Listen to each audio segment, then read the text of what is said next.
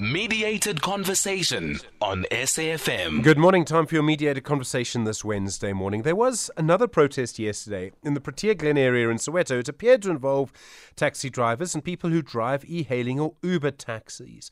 It comes after several cars belonging to e hailing drivers were set on fire at Maponya Mall last week. As you heard earlier today, Kenny Kunene, the member of the Mayoral Committee for Transport in the city of Joburg, said that one of the cars that was attacked last week was in fact not an e hailing service at all. There's several issues here. Some people blame the fact that minibus taxi drivers refuse to let anyone else operate a taxi service near those malls. Others say the real problem is that the president has not signed into law a new bill to regulate the way these taxi drivers operate, the e-hailing drivers, that is.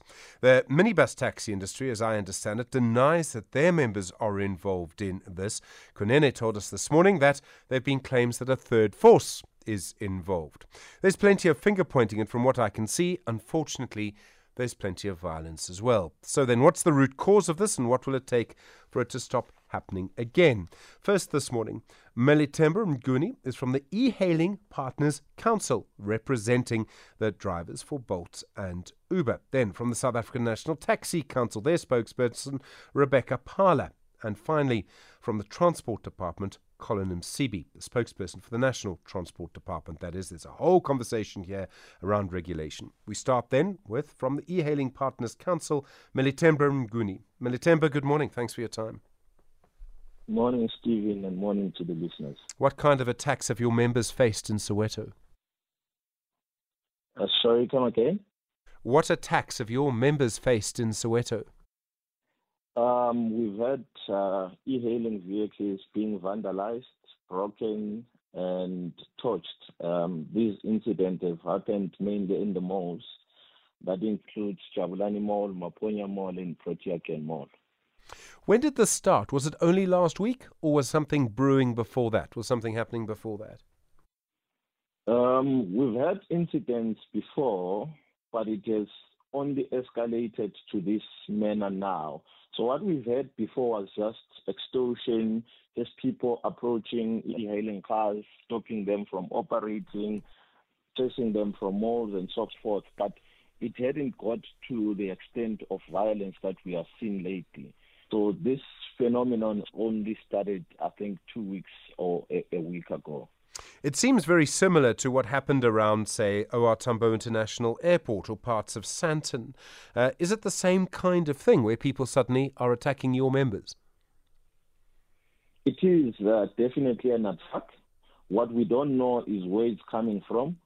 Um, we are still trying to understand why, um, uh, because the other thing is that on the table with the counterparts, um, things seem to be okay. Uh, we seem to be finding each other. But then on the ground, it becomes different. That's why we are not able to say on our side, it's our counterpart, because we feel like there is a common understanding um, that the issues are beyond us, but rather from the government that has failed to play its part in regulating the space and making sure that the ground is level between the, the players. Okay, I'm going to come to government in a minute. Do you believe it's the minibus taxi industry who's attacking you? I believe it is them. Do you believe it is?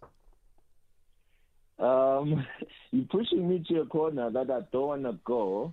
Um, you know, you, you, you, you shouldn't say it's someone when you don't have proof. Okay. Um, for now, it's just allegations.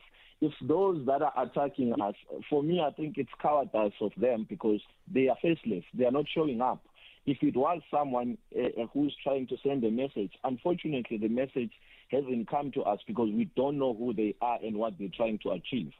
Okay, I understand your position. You spoke about regulation of your industry by government. Is there a problem with no proper regulation? Is that the, at the center of this? It is definitely at the center of this because remember, regulations, uh, firstly, it, it does introduce uh, e-hailing into the transport ecosystem.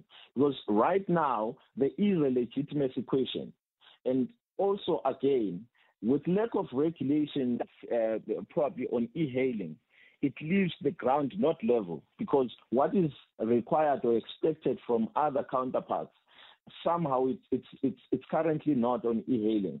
And government has failed not only because the amendment bill has, hasn't been promulgated and signed into law. There is a practice not that allows government to regulate this, the space, but they failed to do so. We've initiated a transport licensing committee whereby interim regulations can be done to guide on how e-hailing operates and coexists within the space. We've gone to an extent of signing a memorandum of agreement with Santaco and NTA. Government, as the facilitator of that process, failed to enhance it and make it a success. So, so there is a, a, a failure, political will around e-hailing matters. What kind of regulation would you like to see? What do you think that regulation should aim to do? So regulations should aim in, uh, to do compliance. So there are compliance issues uh, that are lacking within the e-hailing space. When you look at the e-hailing app companies, you, you, you cannot properly identify them as to who they are. So there are certain times where they come and say, we, we can take responsibility. There are times where they just fold their arms and say, we are tech companies. But when you look deeper, they control everything around the, the, the, the operations. Right now, in terms of compliance, in terms of how operators operate and, and do business, the pricing and everything, to have this conflict, it's because of the app companies, how they, they, they, they, they operate and conduct themselves. And at the center of it, they control drivers in everything. So then, does government need to be a bit more assertive when it comes to managing Uber in South Africa and Bolt in South Africa? These are foreign-owned companies. Government needs to play a bigger role in regulation, is what you're saying. And would you accept more regulation? Uh, uh definitely, Stephen. Because if you look, there's generally there's issue of safety within the platforms.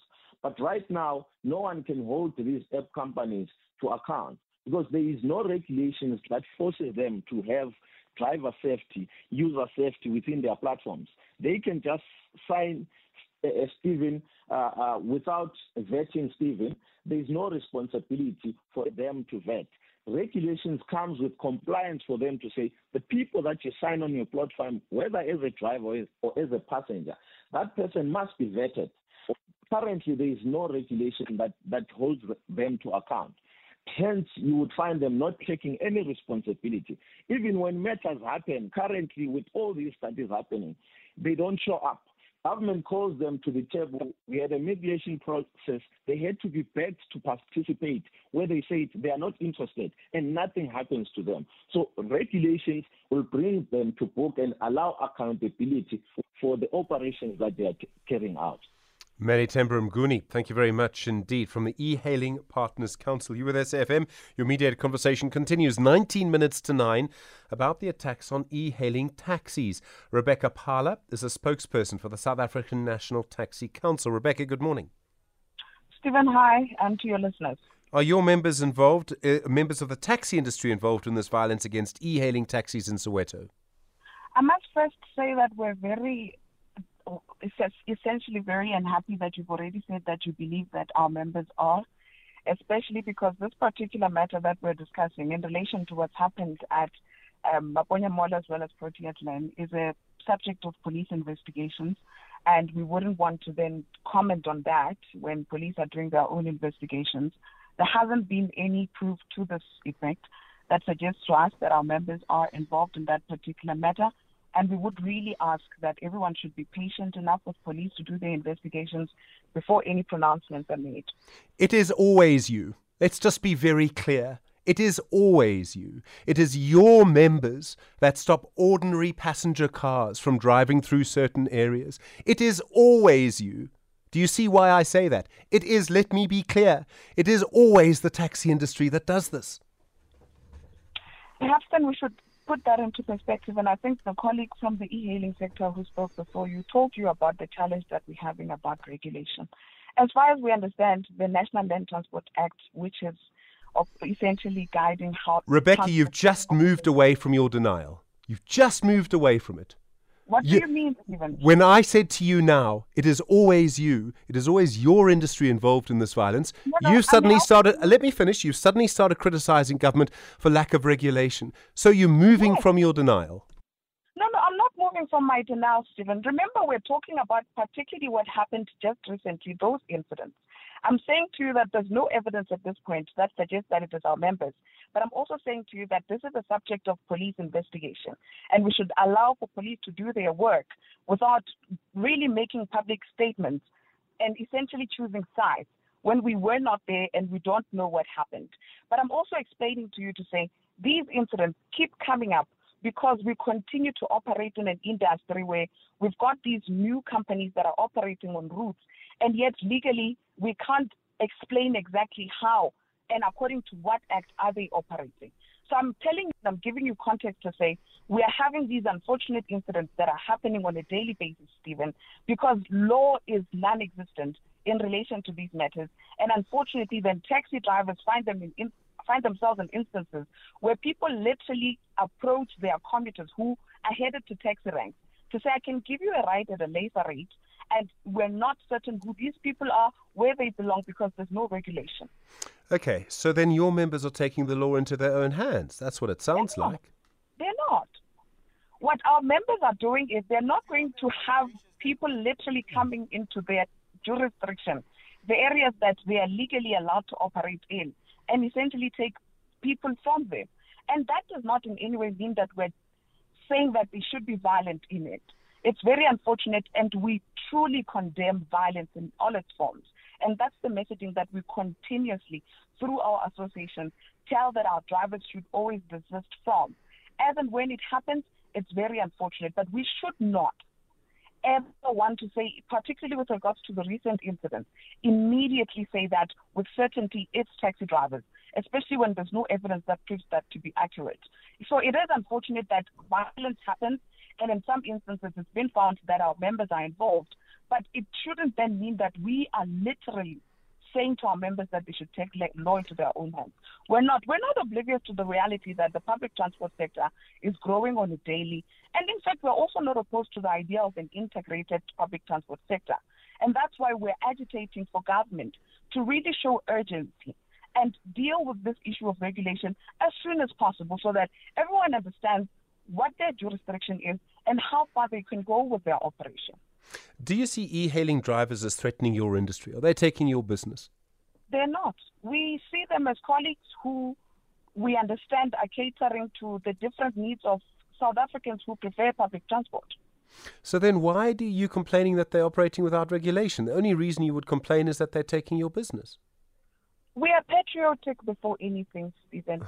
we have instances on a daily in this country where, through a hailing vehicle, we've heard reports of women being raped, a lot of things happening. We cannot have a situation where the public transport sector, which we operate in, is starting to be known to be prone to violence, to being prone to the exacerbation of the challenges that we have in this country, where centrally to which is the challenge of crime. And so we're not going to sit back and fold our arms and say because they are not taxi drivers, we're not going to do anything, especially because they're in a terrain that we are a part of.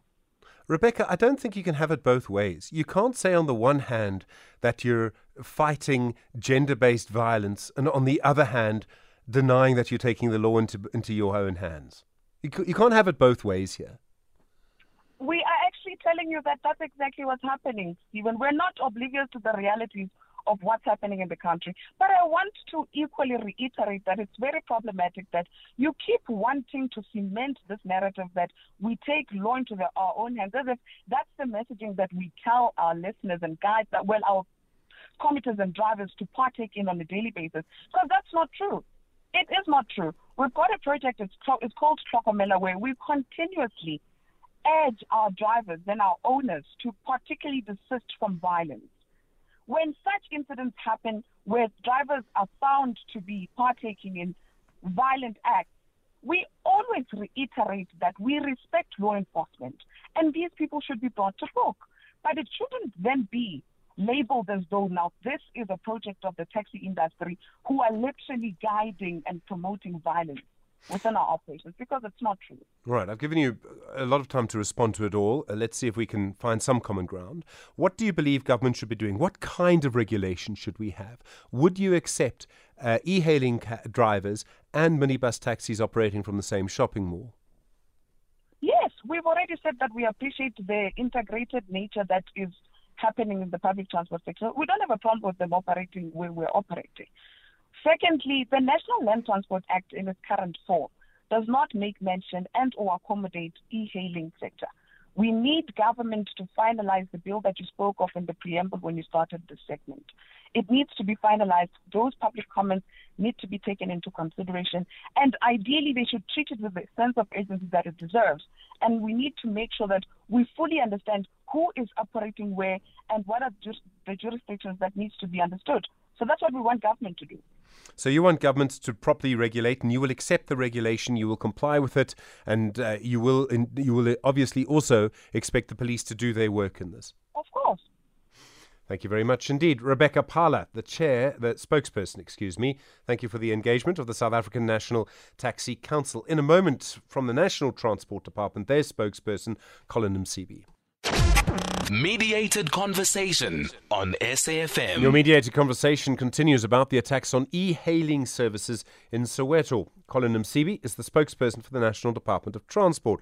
Collen, good morning. Thanks for your time. Uh, good morning, Stephen, and thanks for having us. I presume, as the department, you condemn the violence which is being used here. I don't know if you have a view on who did it, but I presume you condemn the violence. Well, indeed, uh, we condemn uh, the violence uh, but we also want to say the National Taxi Lekgotla, the taxi industry uh, in, in, 2020 came out strongly against uh, the violence, particularly those who want to uh, create this destructive competition between the operators. So we as government will also come out strongly to condemn it. Uh, we believe that it is a matter that is in the purview of uh, the South African police. It's the matter that they are dealing with. We do not want to point any fingers to uh, any specific uh, uh, uh, sector of, of, of, of, the industry. So we are saying that let's leave the matter to the police so that they are the ones who then say these are the perpetrators of this violence. Okay. Um, so we know the provincial government regulates the minibus taxi industry, as I understand it. They're the ones who assign routes. What's supposed to happen with e-hailing taxis? I know there's also a role for local government. How are e-hailing taxis supposed to be regulated by you? Well, uh, there are two um, um, issues there, Stephen. The, the first is that when the e-hailing came into being, we never anticipated that it was going to be such a big uh, uh, industry. So we've had to come up with a plan to say how do we, in the interim, uh, regulate. Hence, uh, the, the previous speaker spoke about the issue of the practice note. So the practice note basically says to the provinces, you've got to find a way through your provincial uh, regulatory entities to issue operating licenses. So we've had to categorize what e-hailing is about. So we, we came to a conclusion that it is a charter service. So they are issuing the operating licenses for charter service, and that is what basically the entities are doing in the interim. But the second part of it is that there is this bill, uh, the amendment bill to the NLTA, that is before Parliament as we speak. So that is basically the part that is going to be permanently regulate the, the, the industry. Uh, at the moment, the NLTA is very silent on the issues of e-hailing, so which, which is why we've had to go to Parliament on it. So there's been delays. I think we're the first to admit that it has taken too long for it to happen. Uh, but we are at the last hurdle of it. At the moment, it is before uh, the NCOP. They have had to go to the provinces to consult. The last consultation is happening on the 9th, and thereafter it goes back, and there it, it then goes to, to, to, to, the president for signing. So th- that is basically going to introduce the regulations. We've already started drafting the regulations, but we're going to consult with the industry. But we've got to regulate issues of standard, the requirements, uh, the, the, issues of the, the, pricing. The pricing is also a problem because once you, you say government must regulate the pricing, then you're going to run into problems with the competition commission because the, the competition amongst the, the operators, it basically is healthy for the users. So we wouldn't want to venture into that. But there, isn't an issue when they raise it so that it becomes part of the regulation. It is part of the consultation that we need to have. So uh, once this uh, the act the, the bill is passed, for us, it's going to be then easy to then uh, start moving with the regulations and consulting with the industry. Okay, so that's going to all happen, you say now, uh, quite quickly, or hopefully quite quickly. Um, what, how, is that going to then say this is what e hailing taxis can do, and this is what minibus taxis can do, and this is where these people can operate from, and this is where those people can operate from? Presumably there should be space at a shopping mall for everyone to operate because these do really operate in different markets. Yes, indeed. I think that's already happening. Um, uh, uh, the the the space as to where the uh, the various uh, areas of the public transport should operate is, is, is quite clear, but the regulations is even going to make it more crystal clear in terms of what is required specifically with the e-hailing. The other areas is quite clear. The regulation is there, even though there is obviously issues of illegal operators. We also expect with the e-hailing that you may find those who operate without operating licenses. So the regulation must be very loud in terms of what should happen with those who are operating illegally.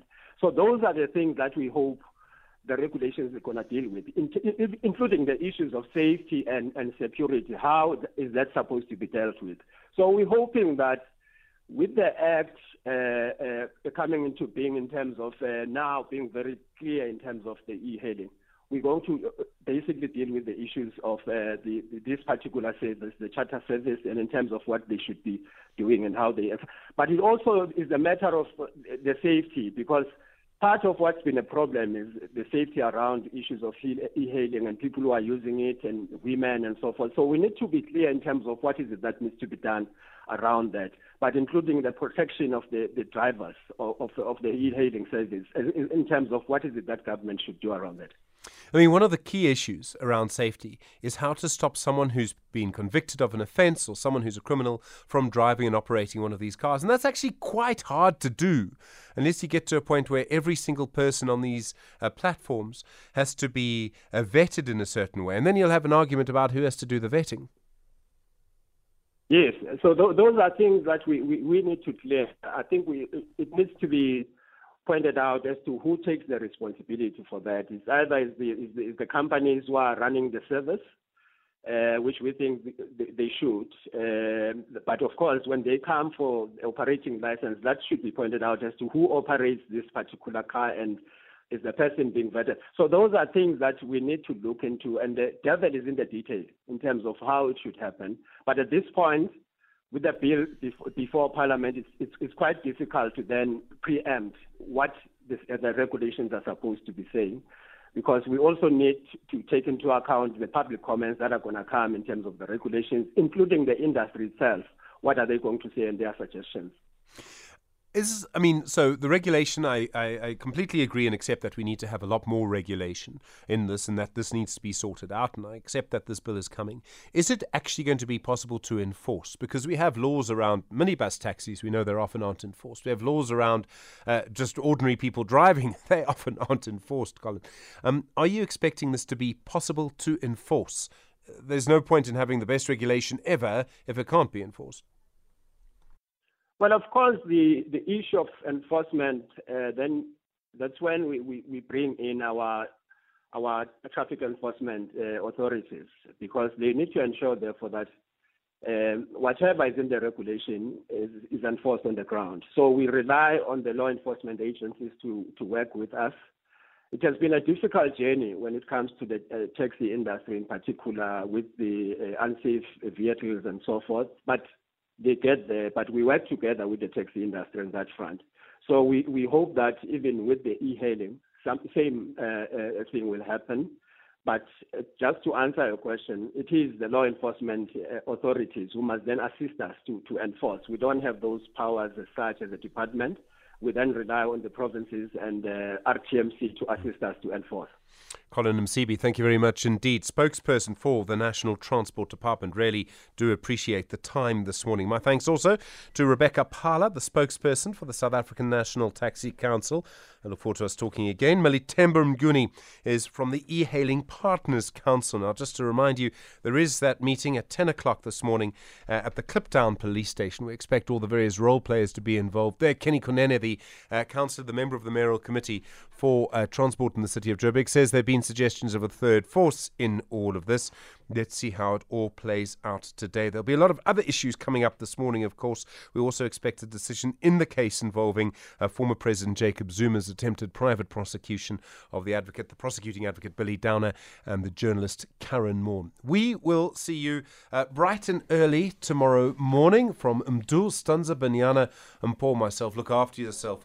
Have a good Wednesday, and we will see you tomorrow.